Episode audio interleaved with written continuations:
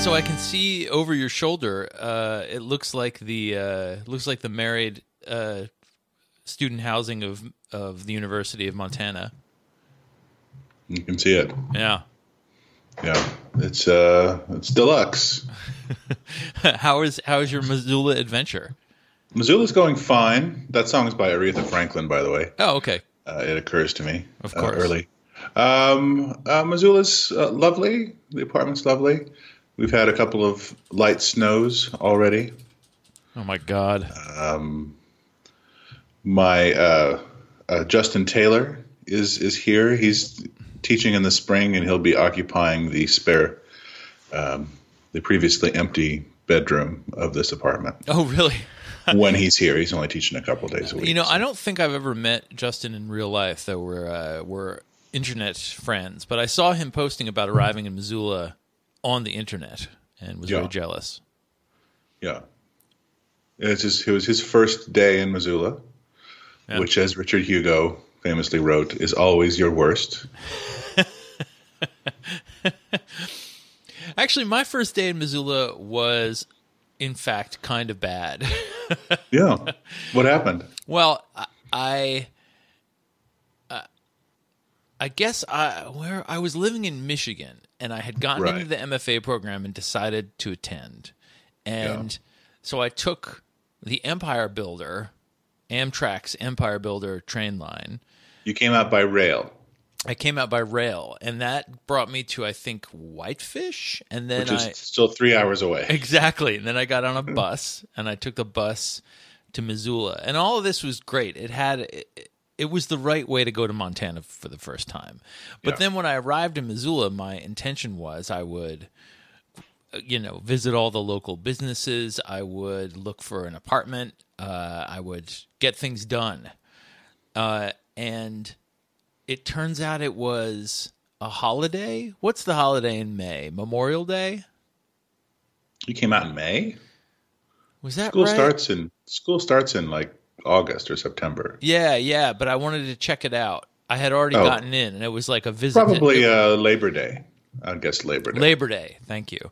Mm-hmm. Um, and everything, literally everything, was closed. And I I've never seen a town shut down for Labor Day so aggressively. yeah. Um, so I was able to accomplish nothing, and no one was around. Everyone had left town, or was I, I guess it was probably the end of this. You know, the semester had just ended, and everybody was like, "Get me the hell out of here." Whereas for me, it was like, "I want to see the new place." I bet everyone will be very excited about living there, and they they weren't. They were all gone. So I sort of wandered around in complete solitude, uh, sort of dazedly. Carrying a lot of bags. A bag. Uh, had you just popped out for a visit, or had you? No, I stayed in a hotel, I think, for a couple of Yeah. nights. Um, I did end up, the one place that stayed open was Freddy's Feed and Read, so I Ah. hung out there. Did you end up working at Freddy's Feed and Read? No, I worked at uh, Second Food for thought. Well, sec- Second Thought. Second Thoughts, uh, but same same empire. Yeah. I think it's a it's Thought a Empire. it's a failed empire now, right? Food for Thought's still there. But- no. no, none of the thoughts are are there now. No, no. There's something else there now, um, called Nana's or something. I, I haven't been. Yeah. So anyway, Hugo was right, but I ended up the rest of my days in Missoula were wonderful. They got better. Yeah, they got better. What was your best day in Missoula? Oh man, Ed. I don't. I can't. I can't say. Yet to come, perhaps. Maybe. uh, Well, I'm tempted to say that it's the times that I came back for the Missoula Book Festival, in part because so little had changed compared to most towns over 20, 25 years. True. and uh, I- I was full of nostalgia, uh, nostalgic delight, uh, and uh, a lot of writer friends were also descending on the town at the same time, so I got to hang out with them. It was like a, it was like reliving my graduate school days in a very concentrated form with uh, terrific new restaurants and bars and friends. Without the burden of being a graduate student. or and with being anything, I didn't have to do anything.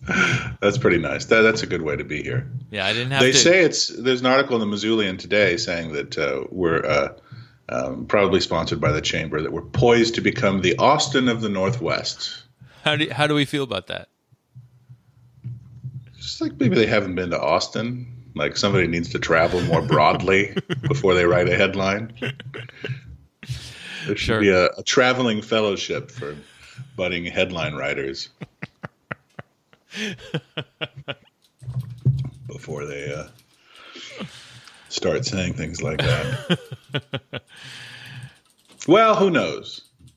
There's uh, there's a lot of new investment. The town, the, the college is like half the size that it was eight years ago. Yeah. Well, 40 percent of what it was. Forty percent is not half, but it's a lot closer to half than it is to. But how 100%. how does the shrinkage manifest itself? Like have buildings been torn down or are standing empty, Don't know. or is it just fewer No, people? it's yeah. There's just fewer people. It feels like a summer session. The graduate program is full as ever. All not just in English, but the graduate programs at the school. It's just the undergraduate enrollment has fallen yeah. dramatically. Uh, seems to have been arrested, but there's just uh, there's not density on campus. There's no crowded hallways. Yeah. There's no no, uh, um, no irritating bursts of joy. Sitting in your office, I was in my office. Uh, I, was, I think the graduate program is fantastic. Right? If anybody's listening who's thinking about coming here for graduate school, you get an offer from Cornell, which is like a lot of funding and stuff, and it's a you know Ivy and all that. Don't listen to it. Come here and hope that you get a TA that will cover some of your costs, and you'll be happy.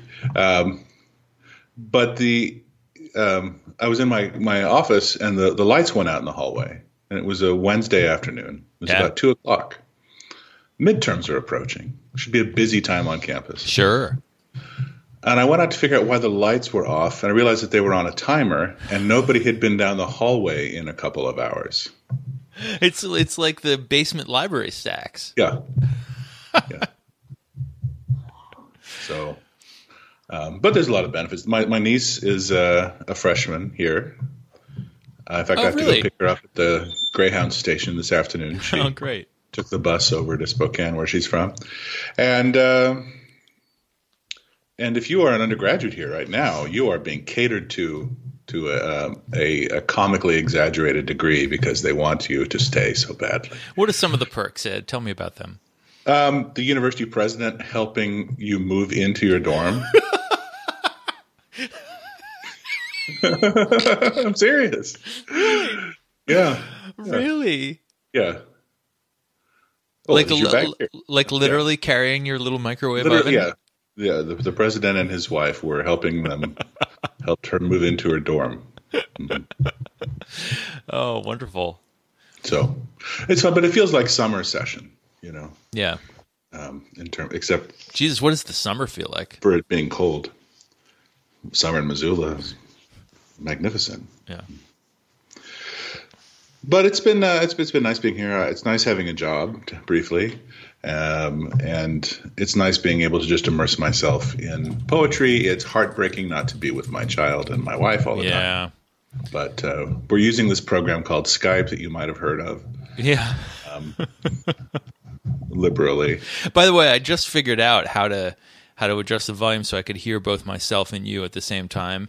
It's completely different from the way it was literally one week ago. Yeah, yeah, it's ridiculous. Uh, but yes. Uh, but anyway, how how many? So you're you're continuing to go back to Portland every week? Almost every weekend. Yeah, i've stayed here this weekend because I read on Friday night with uh, Malena Mörling. Wonderful. We read. Oh, she gives such a good reading. I would love to hear you guys together. She's very funny, very dry, very funny. Yeah. Read uh, some of her old work, some recent work, some of her translations. Edith Södergran, Tomas Tranströmer. Excellent. It was fun. I had uh, uh, picked out the best poems, the most readable poems from my upcoming book, Yeah. and put them in one pile, and then the rest of the book in the other pile. And then I brought the wrong pile to the reading, so I did not have the poems that I had intended to read, including my poem that had been that day published in the New Yorker. Oh man. Did not read it because I forgot it. So that was pretty great. That's a, it was a pro move, I thought. I'm actually pro moves. I'm actually searching. I'm gonna um, I'm gonna link to your poem in the New Yorker um, uh, for the show notes. And maybe you- do you want to read it? Do you want to read it here on the podcast since you didn't get to read it at your reading? Well, there's there's an audio link on that if somebody wants Uh, to. okay. Okay. All right. I, I, uh, Oh, sure. You you love reading other people's poems on the podcast, but your own? No, no. I don't really No. like to. No. what are you, a generous soul? But uh, so that's uh, then I, uh, I I almost died from a kidney stone, or felt my body was telling me that I was dying. Oh, But uh, but you went to Spain, wait. which wanna- is probably wait. much you, more fun to hear about. you, so you you thought the kidney stone was important enough to mention, but then you quickly deflected to my trip I to wanted Spain. to. We only have so much time. I want to register some of the dramatic happenings since we last spoke. So I was uh, I was in I was in Portland, and my foot swelled up really bad. yeah. My right foot was swollen, and I thought it, was, it felt kind of like a sprain, but there wasn't any bruising, and I hadn't done anything. And I, I wasn't gonna able to. I wasn't able to get on my flight back to Missoula. Like there was no way I was gonna. I couldn't walk. Wow. Right, and it was like my flight was at five thirty in the morning or something. Um, so I ended up staying, and uh, and my foot got better, but then I just started feeling this all over malaise Right. High fever, listlessness. Uh, just didn't want to get out of bed and essentially didn't get out of bed for a few days. Fever of like 103, 104, but no specific pains. Like I didn't really have a headache even, like my systems were working. I just felt, I, but I, I felt the chills, even though I had, you know, my face was burning, but like my body was cold. And uh, I uh, called the, the nurse line and you know, we just thought it was the flu. It seemed Yeah. like the flu. The flu don't make your foot swell up though. No, my body, but my body was was, was telling me like, a, like we don't know what's going on in here. Something's not right. We we don't know. Yeah, yeah. The assembled organs, like we're not sure what's going on. I felt, uh, you know, I'd feel better. I feel, I feel worse, but then it was uh, because I missed my flight. I couldn't take the next flight, so I, I, I had to take the Greyhound back to Missoula after a week because I had to get back here. Um, so I felt like dying. My body was telling me that you're dying. and uh, so I don't mean to laugh at that. It's just, So I boarded a Greyhound. of, of course you did. Of course you did. Yeah.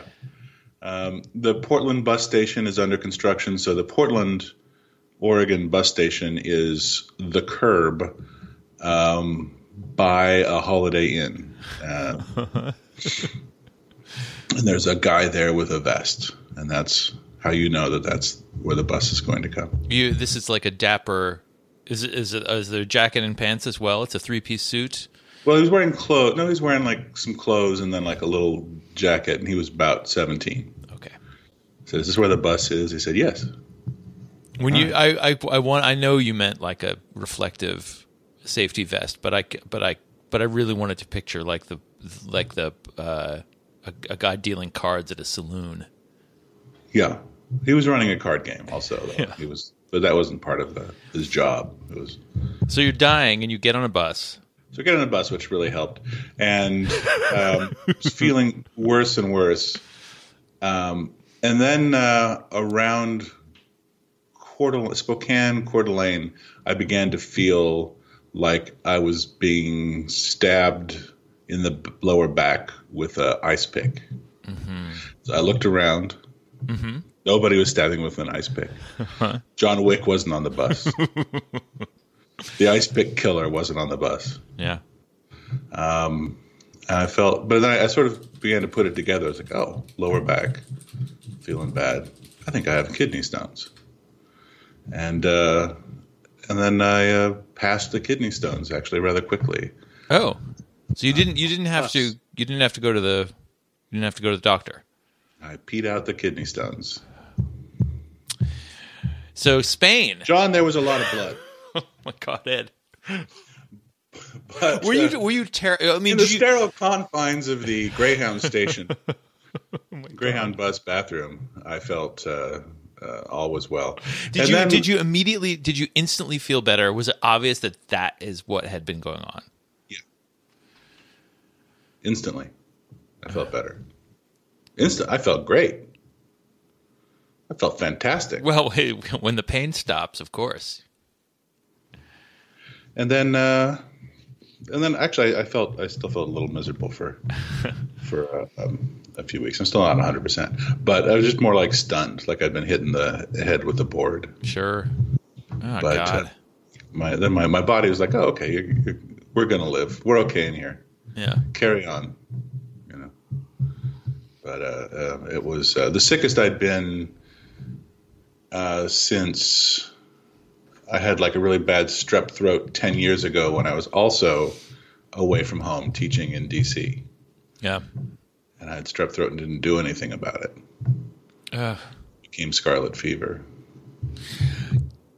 you often come down with things when you're traveling and then you're sick in a in an unfamiliar place. I had that my- only real experience of that was the ear infection I had in London in Bloomsbury and then ended up waiting in a uh, clinic at like 3 in the morning with a bunch of sex workers um, who'd who'd fallen on the pavement and cut their leg several of them uh, and it was actually kind of a good ex- good experience because they, you know, I th- I thought I'd have to pay because I'm an American, Yeah, and when I finally got to the doctor, he was incredibly nice. He's like, "Here's some free antibiotics. You have an ear infection. I'll clean that out for you. You know, do this, do that. Enjoy your trip." And I felt better within about 12 hours. that's pretty good. Yeah, it was good. It was painful though. Anyway, I'm glad you're okay. Um, that Thank you. sounds incredibly terrible. It was not great. Yeah. yeah. So yes, I managed to go to Spain and back without getting sick.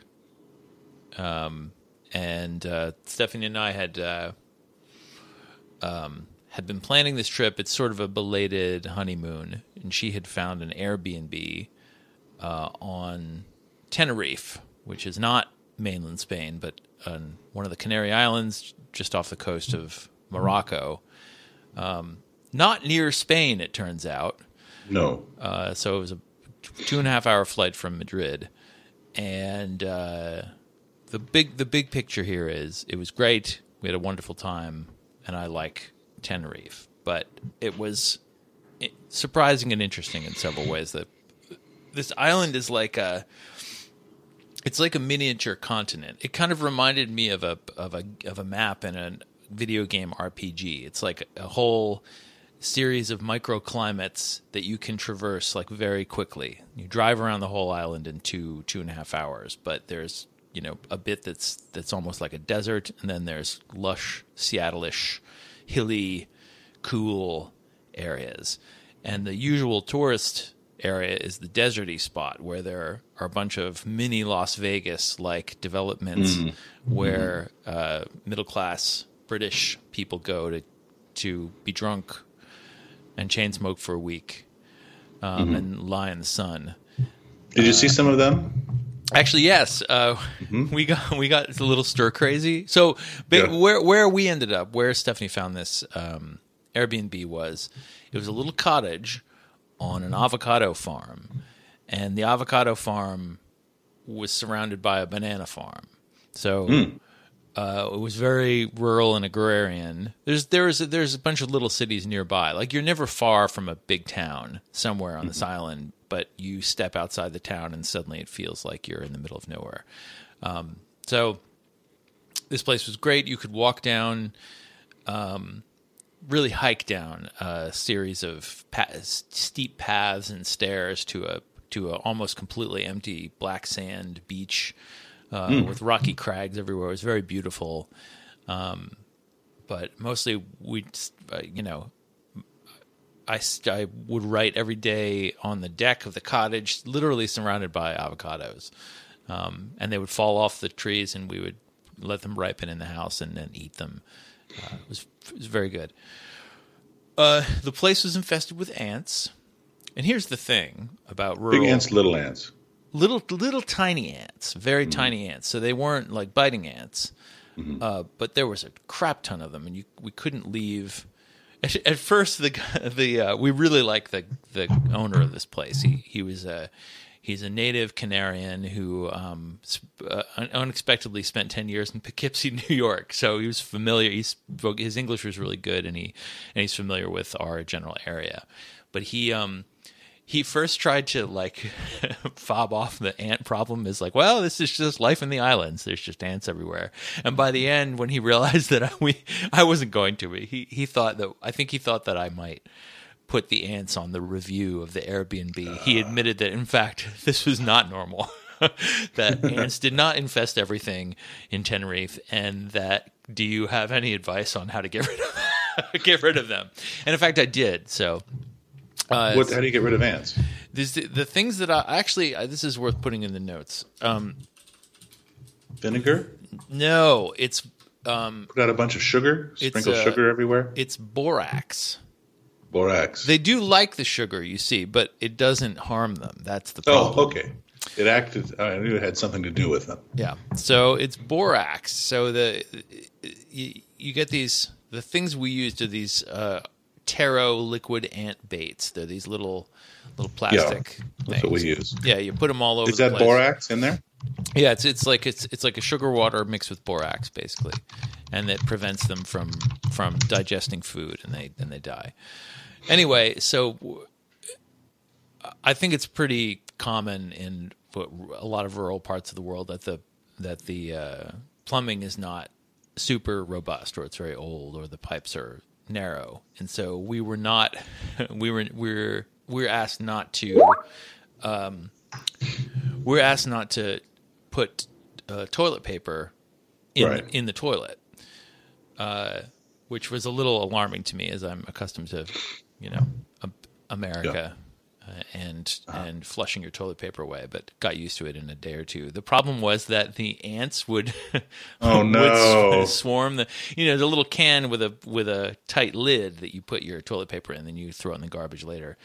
Um, but then when the ants, it wasn't tight enough to keep the ants out, so they would swarm the. Oh, that's gross. And you you would put you would shove your toilet paper in there, and the ants would immediately sprint onto your hand and begin to while while you're trying to tidy your bottom. The ants are Yeah. swarming Yeah. up your arm, up your arm. That's great. That's a honeymoon. That's Yeah, a honeymoon memory.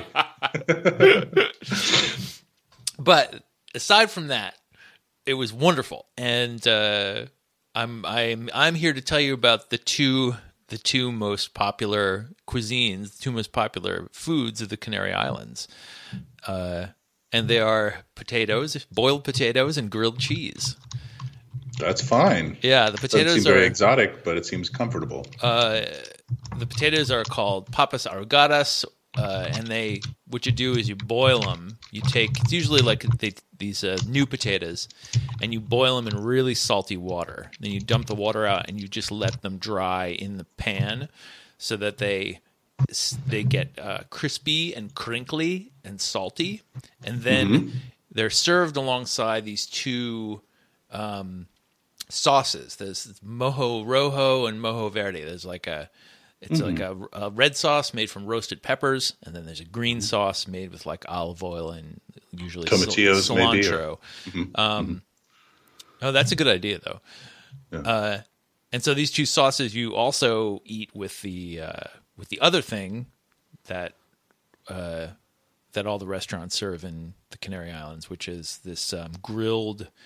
I think it's like a goat or sheep cheese, and it's in like f- it's in flat, like a like the size of a piece of Wonder Bread.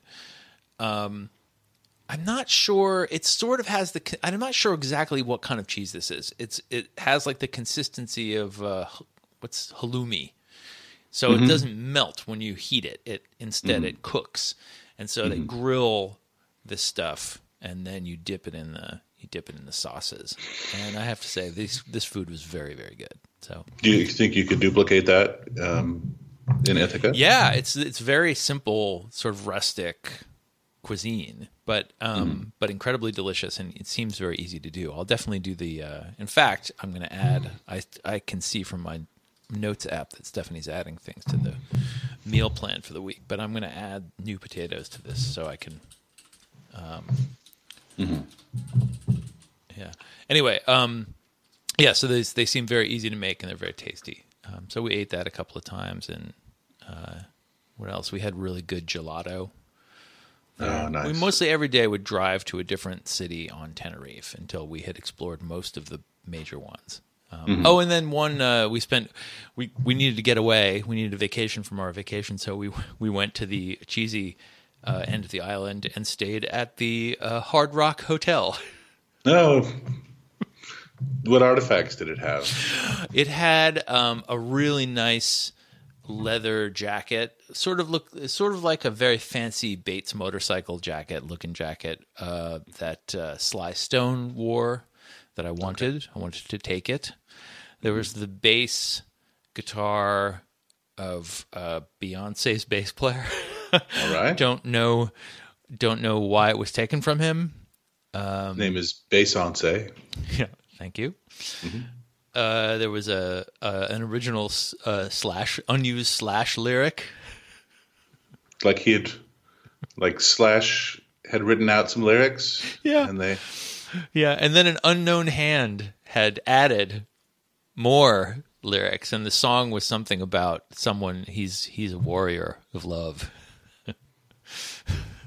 well, he, he's, he certainly is. Yeah, Certainly is. but mostly we lounged around in the sun in a saltwater pool and drank frozen cocktails, and then went back to the farm to the avocado nice. farm. Yeah, That's a good. That's. I'm glad that you had a nice trip to Tenerife. it was delightful, and I would I would go again. Did you all get to putter around Madrid at all, or were you just no, just just the airport transfer?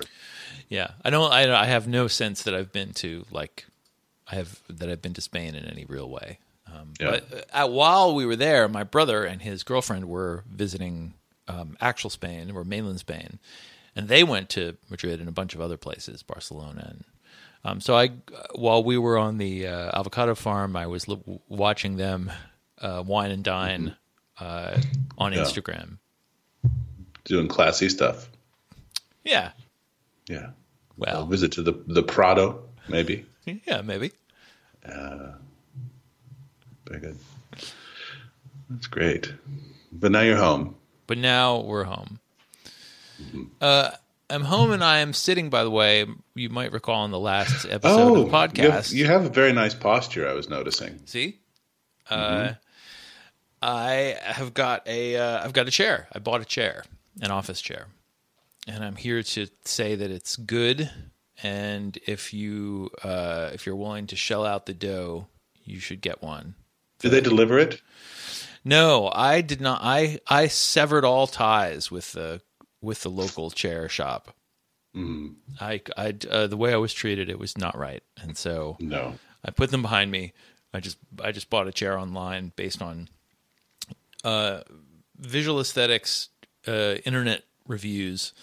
I think I mentioned this one uh, to you last time. It's called the Steelcase Think. Is the one that I actually got, and it, and uh, I think I read a review of it saying someone said that um, this chair is terrible. It always feels like you're falling off.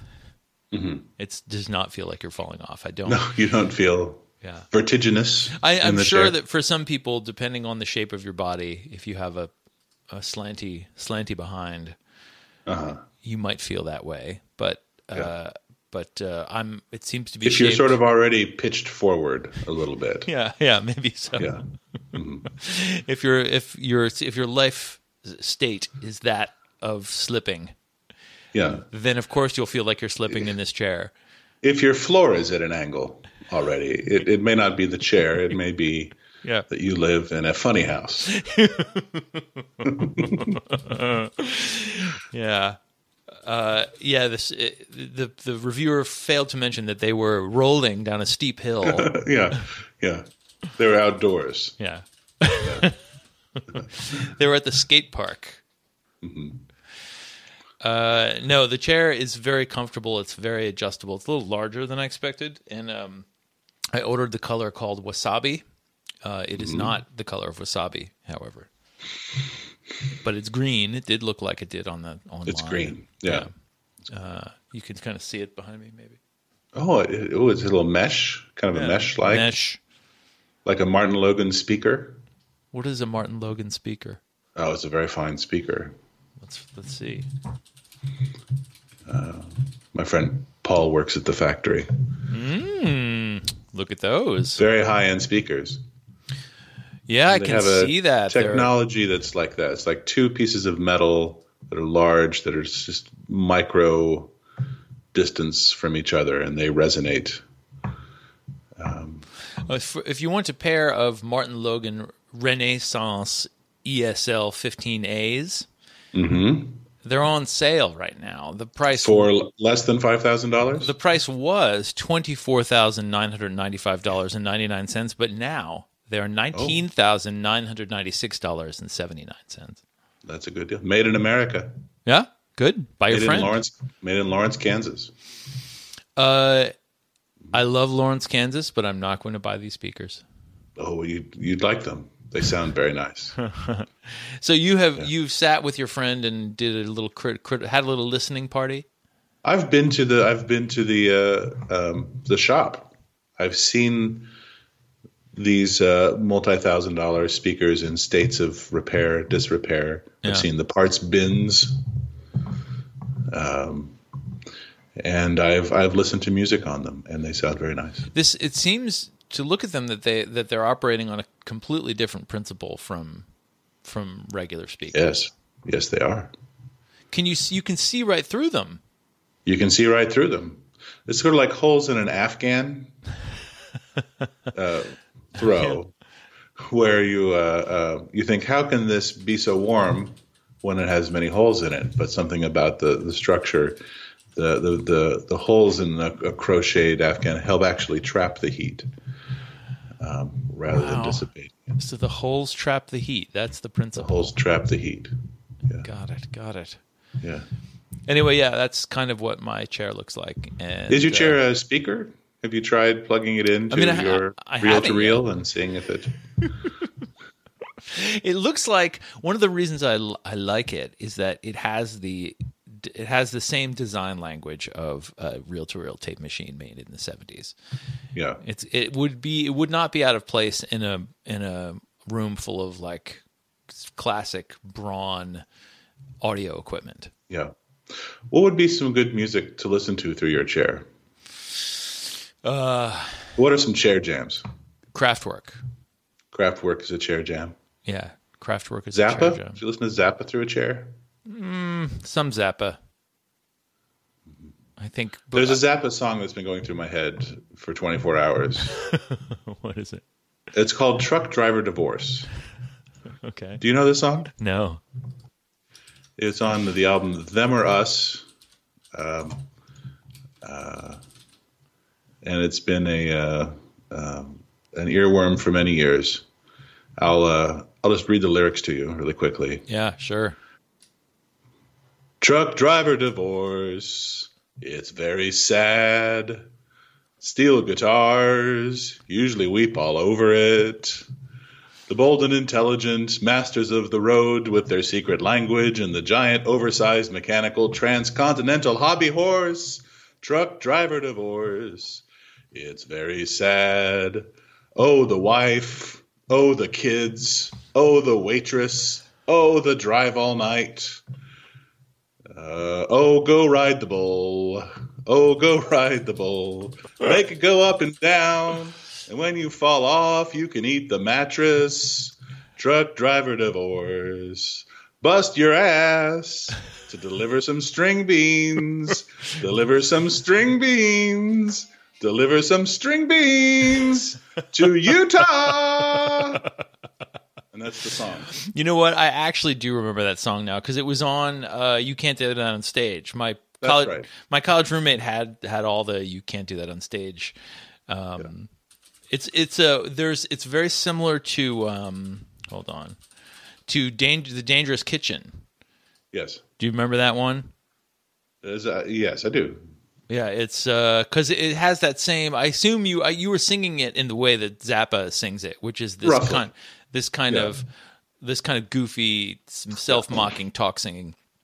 Right. Dangerous That nobody likes. Yeah, it's horrible. If it ain't one thing, it's another. In the middle of the night when you get home, the bread things are all dry and scratchy. The meat thing where the cats ate through the paper. The canned things with the sharp little edges that can cut your fingers when you're not looking. The soft little things on the floor that you step on, they can all be dangerous. Sometimes the milk can hurt you if you put it on your cereal before you smell the plastic container. and so on. Yeah. Uh, Oh man, now suddenly remembering this the uh, background music of my of my sophomore year in college. You weren't choosing to listen to it. It was sort of roommate bleed. I did like it. it was roommate bleed, but I but I liked it. Um, this is um, Chris Welbin, uh, a, a good egg, and was a bandmate of mine. We had different musical tastes, but he he really liked um, virtuoso musicianship. Uh, and Zappa's live bands were just really like an Adrian Belew or a Steve Yeah. Vai.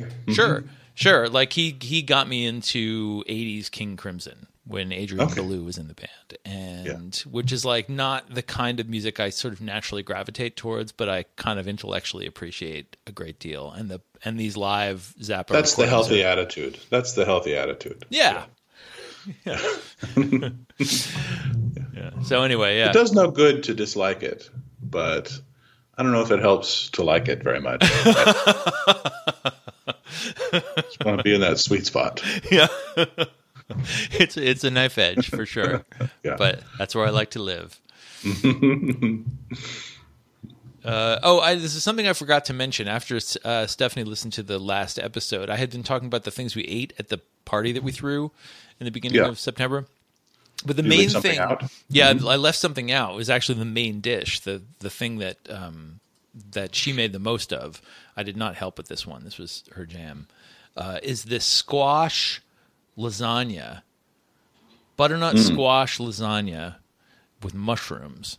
And I'm I'm going to post the I'm going to link to the recipe in the show notes. Um, Was it with pasta, or was the squash in layers that? No, no, no. it's with pasta. it's with pasta. The um, Okay, all right. the the squash is cut into slices, but it gets nice and soft in Yeah. there, and uh, it is. I'm tempted to say it's the most delicious lasagna I've ever had, even though it's a non-traditional one. It doesn't sound like it would necessarily be great, but it is really, really good. Uh, and it's got um, onions, mushrooms, squash, um, ricotta, of course, mozzarella. Um, but I'll, I'll I'll link to the recipe on Bon Appetit. It's really No tomatoey. it's not tomatoey. Uh-huh. That's the that's the thing that makes it the most different. That the that the um the mushrooms and the um and the squash form the. And there's also some broth in there. That, Yeah. That's what forms the saucing. Savory and sweet. Yeah, exactly. Yeah. Exactly. So highly recommended if you like to bake. I would like to eat that. Yeah. So what are you? What else are you doing in Missoula? How are your students? Students, fantastic. Yeah. Did you get to? You didn't help. Did you help choose them? No, Yeah. no, I didn't. Um, but I will. Uh, I believe that I am part of the admissions process for the next year, in which I won't be teaching at. But that happened before, and those students uh, turned out to be fantastic. And actually, I stayed in touch with them, even though I never teach them, and they are or have been become uh, friends and poets I admire. Uh, particularly Al- Alicia Mountain, whose first book just came out um, recently and is fantastic. Alicia Mountain, very good Let's poet. see. I'll link to her uh, website. program. Hmm. Good. Who who published the first book? Oh, it looks like uh, University of Iowa? Iowa. University of Iowa, who won the Iowa Prize. Superb. The, the Prix Iowa. That's not how you say that. Iowa. Are you certainement? That's like a Star Wars planet. Yeah. Prix Iowa. Yeah. I think he's a bounty hunter.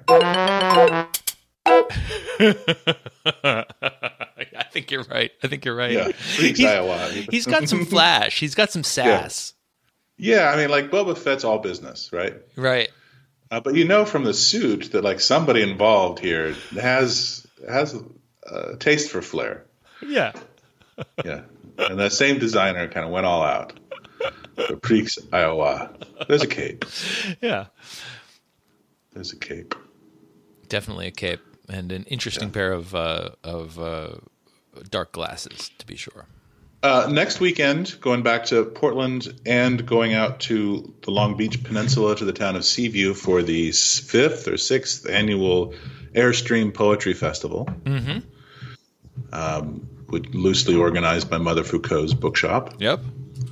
Um, and it's going to be fun. If there's any friends, this is a reminder to friends in the Portland South, Southwest Washington area um, to come out to Seaview for the Airstream Poetry Festival, uh, or there will be reading and cavorting. Great, great. Probably, probably rain.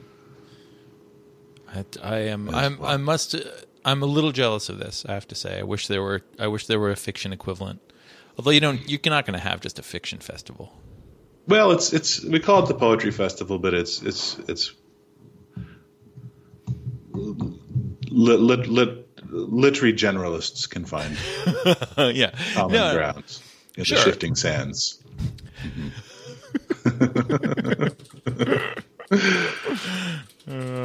but that'll be a hoot. Yeah, I bet. Do you bring your banjo?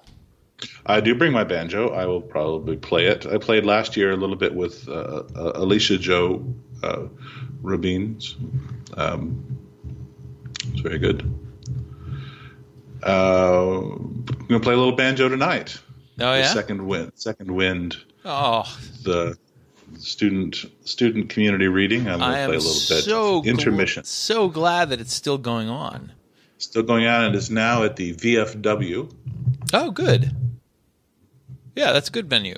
Having changed changes venue from year to year.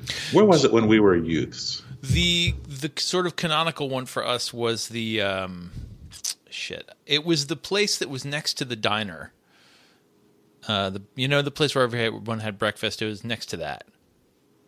What the hell was that place called? The Old Post. The Old Post. The Old Post. That's right. It was the Old Post pub. And when I was back here um, during the the Obama years, it was uh, at the Top Hat, Yeah, which was nice. But the Top Hat has been uh, the Top Hat. up. You're saying like Sir Topham Hat, Yeah, toe fat. yeah. Uh, That's the VFW. I it's it's it really really pleases me that the students are continuing to. Did you did you run it? I ran it one year. I did not run it. Yeah. I didn't enjoy run, running it very much. It's a lot of work. Well, people there are lots of people who are very resentful about not having been invited to Community people. yeah, community people. I think there were more writers in the Missoula community at the time. Yeah. There's still a lot of writers here, but not as many Yeah. Um, doing doing the thing. Like like non-university affiliated writers. Right. Yeah. Yeah. Or graduates who are still around. There are a lot of graduates who are still around who are among the 100 employees at Submittable. Oh, that's right. Now has 100 has exceeded now 100 employees. Has a child care center Where's their office? growing. The Florence building. Oh, sure. The nice office building downtown. Nice. I have a good good chunk of it.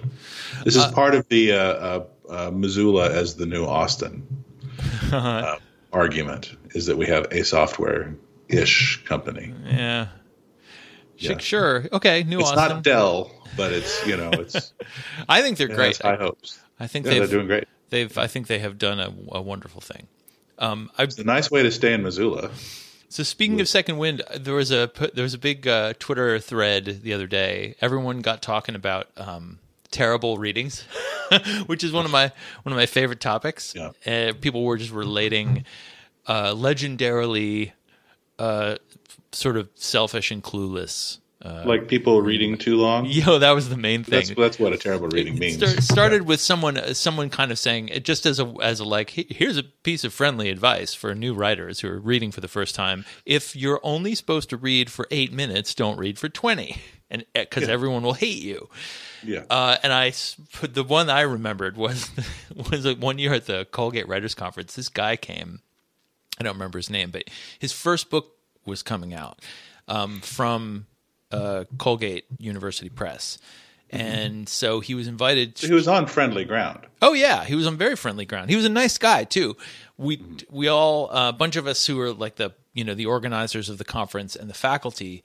He, he was basically most of the readings there are from the faculty, uh, but then there's a couple where the people are sort of come, just come in for the day and give a reading, and this guy was going to give one of those, and so uh, the organizers and some of the faculty all took him out to dinner, and he, he revealed that he had never given a reading before. That this his reading that night would be his first reading, and we all said, "Oh, great! It's really friendly audience. They, they'll really like it. You'll like it.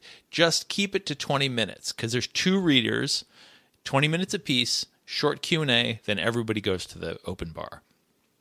Um, and he said, "Oh, I can't. I can't read for twenty minutes. The sh- the shortest thing I have is going to take an hour."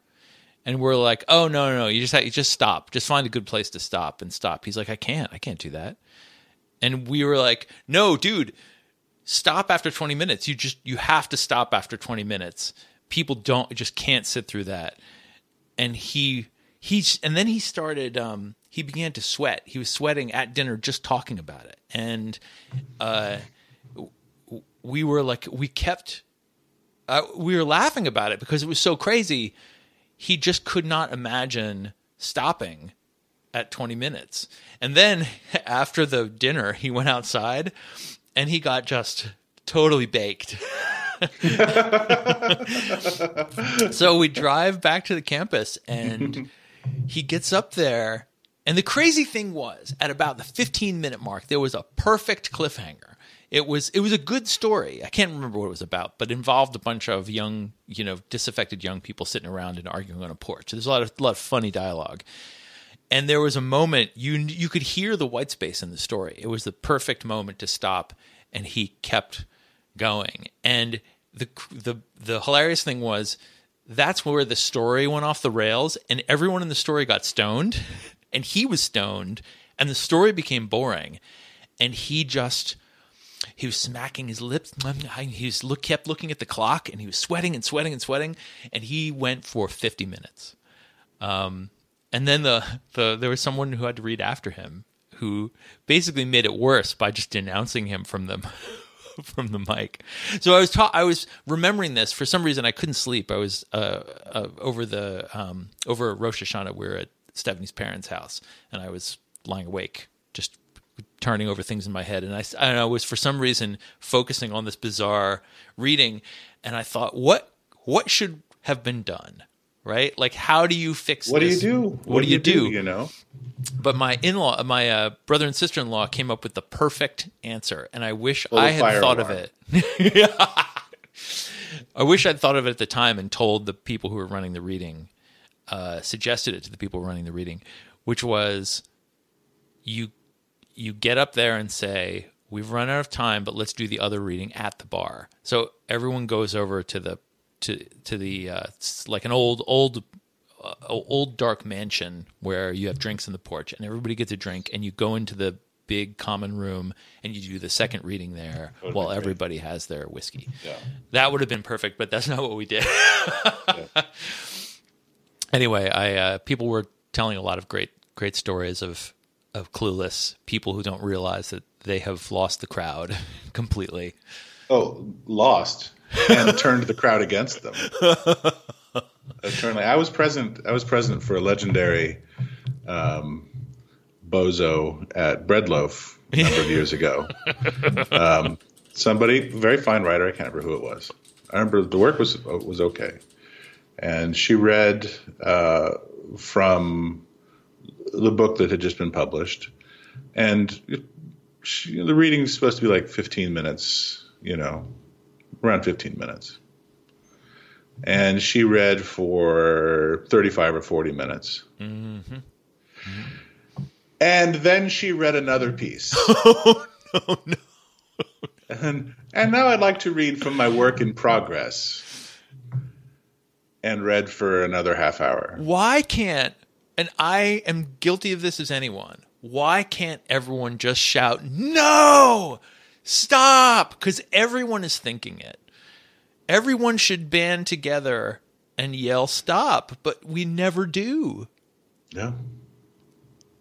But what you were going to say is that the that the work in progress was stupendously great, and everyone was grateful for the opportunity to hear it. Yes, I'm so glad. I was up in the, there's a like a projection booth where they have the sound the sound booth where they it's also soundproofed so they can't hear you They can't hear in the, the, in the theater. Yeah, and uh, in addition to the people running sound, it's also you can you know you can kind of go up and hang out for a few minutes and you know.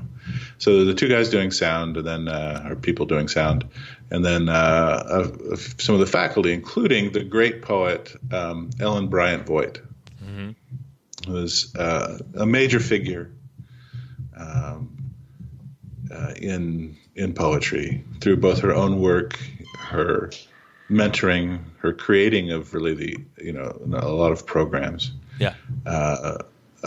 Well, you know, uh, rigorous but tender-hearted, maternal figure.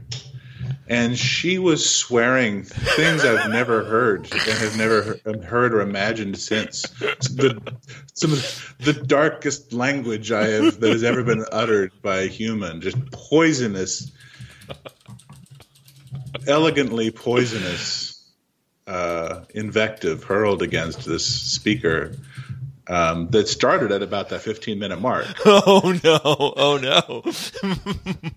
So I was treated, on one hand, to you know a, a legendarily, um, you know, clueless overtime reading, and probably the the greatest display of verbal dexterity that I have ever or will ever witness. That's wonderful.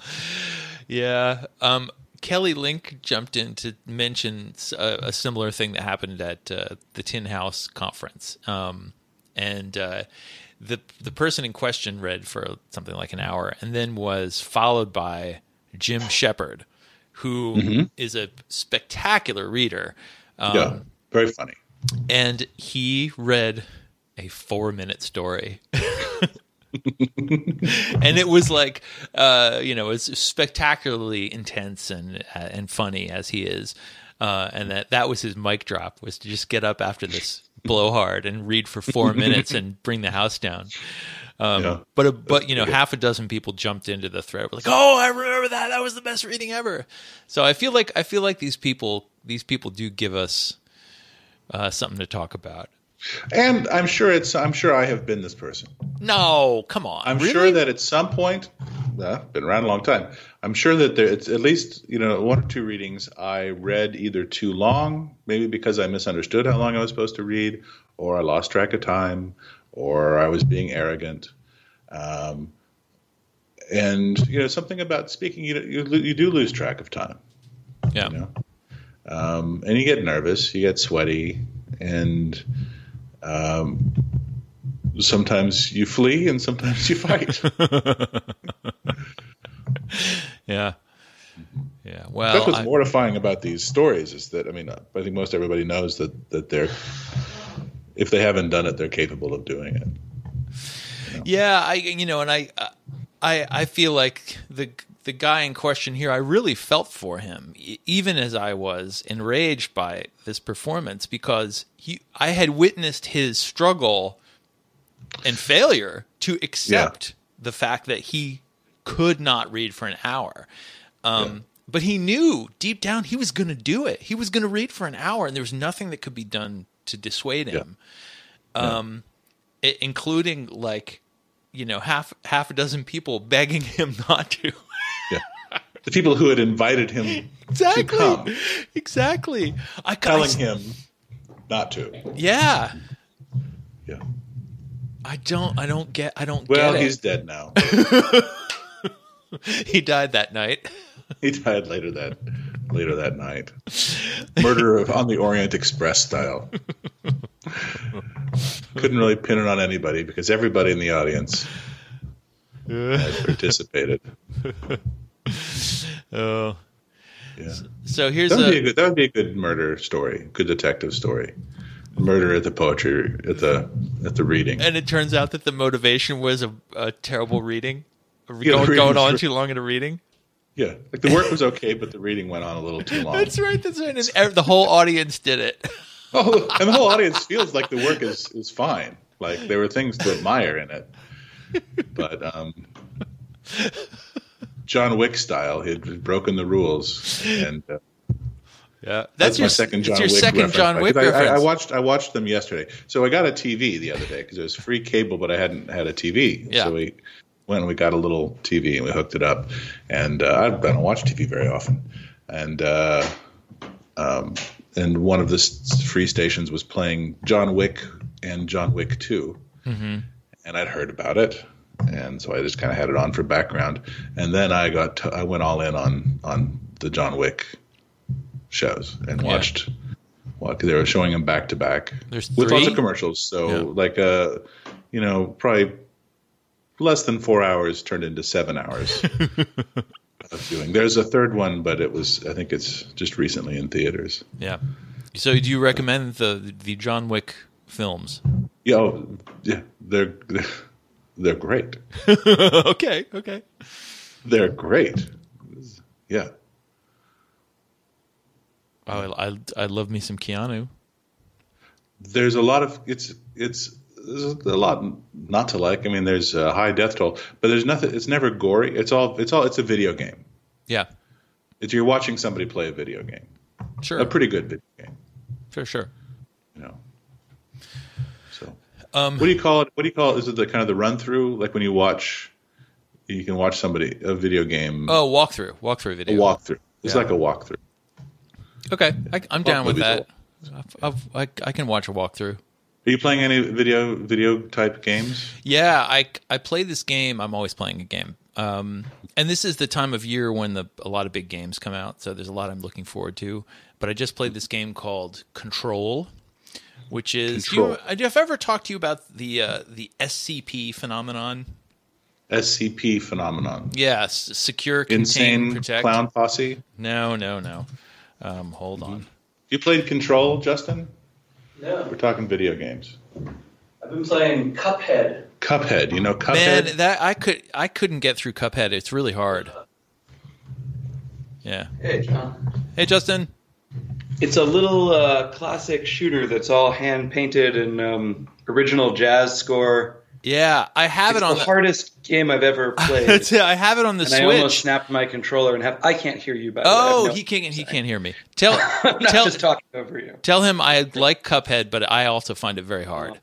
I can check and change the audio. No, because then it'll feed back and it'll just be a squeal. Will it? Yeah. Can I, let me put, can I, here's the headphone. Oh, there we go. Okay, Just sit here. sure. Okay. This can- is Justin Taylor, fiction writer and uh, guest. Long time listener, first time caller. hey. Hey, So you can hear you can hear me now. I can hear you now. Yeah. So Yeah. I have I have Cuphead on the Switch, but I found it so. It looks so intis- innocent. It looks like a child could play it, but I found it incredibly difficult, and I got frustrated and, and quit. But I, I I'll probably go back to it. Yeah, and enraging. I mean, I was really serious. I almost snapped my Switch controller in half. It has a big crack in it now. Oh no, I'm sorry to hear it. No more.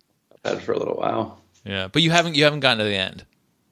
No, I've made it about halfway through. I think. Okay. It's a it's a small game. Oh, okay.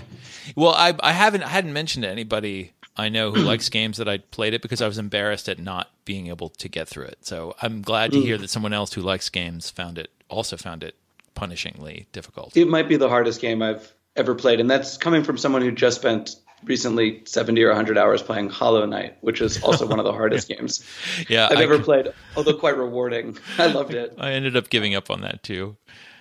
I beat it eventually. I didn't beat all the super double bonus levels Yeah. where the impossible bosses are like triple impossible. I just I couldn't. No, I, I, I am not ashamed of the fact that when a game has a difficulty setting and a boss is very difficult, I'll I'll I'll just go down Turn to it right to down. get through it because I love narrative and I love particip- Mm-hmm. the participatory narrative of a video game. But um, there's only so much.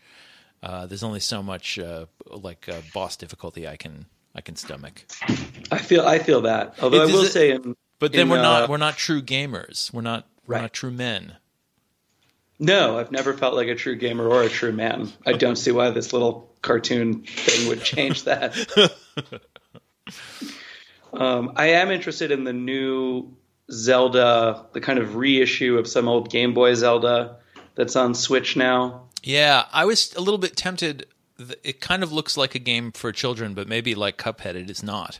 But I, I, I'm, I'm almost fifty, and I miss the Nintendo era. Like my when I was a child, I played uh, Atari and Intellivision and ColecoVision, and then I didn't play games for a long time when, when I was in college and graduate school. When the entire you know the entire NES and GameCube and what what are now thought of as the the classic games. Yeah. I miss them all. So Well, those are great games. yeah, that's my understanding. So And that's why I bought a Switch. Actually, I just I like that Nintendo doesn't focus on uh, verisimilitude in their game design, and the thought of like just holding a very realistic gun and killing very realistic yeah, people was just not something I was interested in. yeah. No, I agree. I got the Switch for Breath of the Wild and uh, do not regret it one bit. It was it's great. So I I may very well play uh, Link's Awakening, and uh, I hope they put out they reissue more of those games. Yeah, I mean the main thing is it's just sixty bucks right now. and Yeah, I don't want to give them that. So we'll see if it goes. We'll see if it goes on sale. yeah, maybe, Um, maybe.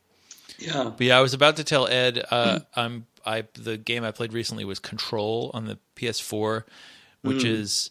Are you familiar with uh, the the SCP series of of like uh, creepy pasta online writing? Oh yeah, yeah, yeah. I kind of know what that is. It's like a format where it's a it's a description by some government agency of a mysterious artifact, um, and I often assign this assign my my undergraduates to write one as an exercise. Um, it's like a it's like a form that you can plug something interesting into, um, and this game is takes place in, in this in a similar government agency where haunted objects are stored and there's sort of deep lore about how the place came to be and who was in charge of it. And you have to sort of explore it and solve various mysteries. And also you have the ability to um, pick up any literally any object including if there are no objects around you can literally extract part of a wall with your mind and throw it at people Huh. or at, Why, cre- why would monsters you? Why Well, would you do that? they want to Oh, kill because you the monsters. the monsters Right. would Because like the monsters want to kill you. They would like to kill you, yeah. reason. Yeah. Yeah, and the only reasonable alternative is to kill them. So Sure. you do have a gun, but uh, I didn't use it very much. Uh, I almost exclusively just threw stuff. It was Mm-hmm. deeply satisfying, uh, mysterious, and violent. So I recommend it. That does sound good. Uh, that actually is a little. It sounds a little like Breath of the Wild. They give you that sword and they make such a big deal of it, but really you spend most of the game shooting arrows at things or hiding. yeah, yeah, it's true. Yeah. Um, let me. Uh, well, why don't I put Ed back on because Yeah. I am going to get out of here in a few minutes and drive back to Portland. Uh, I might stop in Wallace, Idaho, at the Bordello Museum, but then again, Oh, maybe good. save that for a different trip. All right, hold on a second. The um, yeah, well, when you do, you should you should um get back on the uh the podcast and give us a review of it. A full review. It's it's sort of down the street from the mining museum, so I feel like maybe a day when I have a little more time, one could do both. Um, but they are open on Sunday. I checked. Great. So uh, yeah, if I if I need lunch around Wallace, I think I may just invest an hour and and see. I, I imagine the Bordello Museum and the Mining Museum bear some relationship to each other. Mining and Bordello some historical connection. I can't imagine what it was, but I look forward to discovering I think the I think the common theme is tunneling. tunneling. Yeah, I think Well, if you don't if you don't make it while you're living in Missoula next semester, you can drive out to Butte, and I believe there is still a uh, a Bordello museum there as well. oh. It's See just all the Bordello the, museums. the rich history of the American West. I for a second I thought you were going to say there was still a Bordello well, there may be actually. under the Bordello Museum. All right. safe, man. safe travels. Uh, thanks, Thanks. for being a gaming corner. Yeah, sure. I'll see you later. Well, it's nice to have a guest. Yeah, it certainly was. If he, I, I invited him to come back on the podcast and review the Bordello Museum. Should he go there? That's very generous of you. So, uh, books. I ha- actually have a couple of books to recommend, but do you do you uh, want to go first? Uh, what, what I've been reading? Reading. Um, let's see. Uh, this new first collection by uh, Taneum Bambrick called Vantage. It's Okay. very good. Uh, Taneum, Taneum. Oh, it's Taneum. a it's a Copper Canyon book. Um, do you Mm-hmm. you, want to do you want to read any of it? Uh, well, I don't, I don't have it right here, but it won the uh, uh, American Poetry Review Honickman Award. So Copper Canyon publishes them. Um, probably sh- sh- selected by Sharon Olds. Oh, nice. I wish I don't have it right in front of me. I would like to read it. It's very good. She's from Eastern Washington um, originally, uh, and writes kind of about uh, life out there and running, and getting away from it, and environmental degradation, and uh, how people destroy themselves in places. Sure. You know, the huge. Um, it's pretty good. The Jess Row book, White Flights. You read this? You this book been on your radar? No. You read this? No, I heard Justin? about it. I've been hearing good things. Yeah, well, Jess Row, really good writer, smart guy. This is a book of essays about uh, um, how white writers have uh, f- uh, performed a kind of uh, uh, white flight in literature in the last, you know, since the the, the fleeing to the suburbs, um, tracing it through uh, people like Denis Johnson, Richard Ford, Marilynne Robinson, sort of a, a fling to, to, to characters and narratives of isolation and uh, distance from cities and uh, Wow. whiteness in contemporary fiction. Uh, Some this its is a- habits. Great. This is. I will definitely read this. This is a, uh Graywolf book as well. Yeah. So I've got. First of all, I read. You recommended Zachary Lazar's Vengeance to me. About Zachary Lazar's ago. Vengeance. Very good Yeah. book. Yeah, I finally read that. I just finished it yesterday. Um, it's it is depressing. It? All right, Justin, I'm hitting the road. you got to hit the road. All right, careful tell 'em on good luck. careful on this. Might be some snow on the passes, but they've just you know I'm gonna hit the. don't go too slow. Uh huh. That's one of the mistakes people make on the passes, going too slow. Interesting. There's a slow lane, there's a fast lane. Just pay attention to what's coming up behind you. Mm-hmm. Take it easy. Take it real easy. Take it easy. That was some very good av- avuncular uh, travel advice. Well, the, these passes are uh, avuncular. Uh, anyway, hold on. So uh, So vengeance. Zachary's book is extraordinarily uh, depressing, um, and I and I and I'll also say I'm going to use the word unsatisfying. Um, not that it is bad; it is a very good book, and I definitely recommend it to people. But the fact of it's it, it's about not being satisfied, and it's about injustice, uh, and uh, it left me with a lot to think about. So I, I uh, appreciate the recommendation. It's extraordinarily well written too. It's a strange, strange metafiction. Yeah, yeah. I I think he he became very invested in uh, death row world, Yeah, uh, Angola prison. Um, the, I don't know which came first, the kind of the activism and awareness about it, or or the novel. But I mean, this is this is territory he's written about before. You know, I mean, criminal world. I think his, his father was a hitman. I think, much like Woody Harrelson yeah. um, and has written about that. And uh, Woody Harrelson's father was a hitman. here are three people whose parents were hitmen. Exactly Okay. bizarre, if I remember the story correctly. Okay. Woody Harrelson and the poet James Tate's stepfather. Really? Mm-hmm. Wow. I think fa- stepfather. I think, Um, and Any- probably more than you know. There might be more hitmen. oh, I'm than- sure. I, I don't think about hitmen at all, so I'm sure there's more than I. Well, than I you know watch of. watch a watch a John Wick marathon. Maybe I'll do that. You'll start Uh, looking around you a little differently. but the the book is is uh, is really extraordinary, and it's it's in part about a thing that I'm obsessed with in my work, which is the the um, unreliability of memory and the different versions, possible versions of a story. Yeah. Um, So, uh, and there's basically the plot to, for people who don't recall when we talked about it last is uh, a, a guy is uh, convicted of a murder that he probably didn't commit, and he says he's utterly innocent of it and had nothing to do with it, but maybe he had something to do with it, but maybe he didn't, and maybe it was his cousin, and uh, Zachary Lazar goes into his point of view for different possible versions of the story, um, and he uh, uh, ends up going into the prison and talking to the guy uh, and feeling strange about what he knows and is not supposed to know about him. And it's about sort of power relationships and sort of quietly about race. Uh, it's re- really very good. Yeah. Knowledge.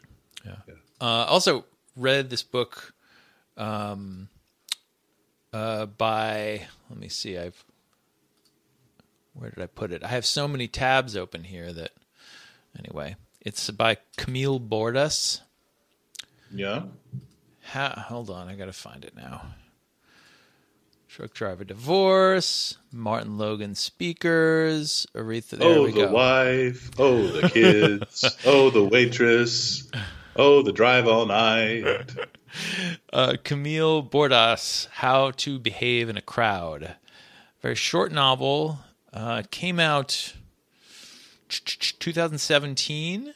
Um, I don't think it made a big splash, but it should have. It it's sort of, and this is going to sound obnoxious, but it's about a, f- a family in France of uh, extremely precocious intellectual children, and tur- t- told from the point of view of the youngest child who is not those things.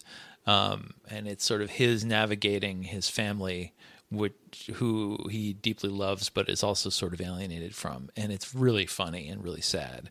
Uh, and uh, extremely well written. I'd written, I'd read, I hadn't heard of this author, but I had read a story of hers that was in the New Yorker, one of my favorite recent short stories. Um, and uh, I so I highly recommend this. I guess she's she's a combination of I guess she's f- French and Mexican. I think she she grew up in both of those places and now maybe lives in the United States. I'm I'm not sure, but um, but this is a really good book. I have one more recommendation. I'll, I'm, I'm going to get that book. Yeah, go for it. Um, so this is one. Of the, this is uh, this writer uh, Marie Mockett, Marie Mitsuki Mockett. Oh yeah, I know her. She's great. Yeah, And she came out and taught in Idyllwild, and I'd read her novel, Picking Bones from Ash, and I liked it very much.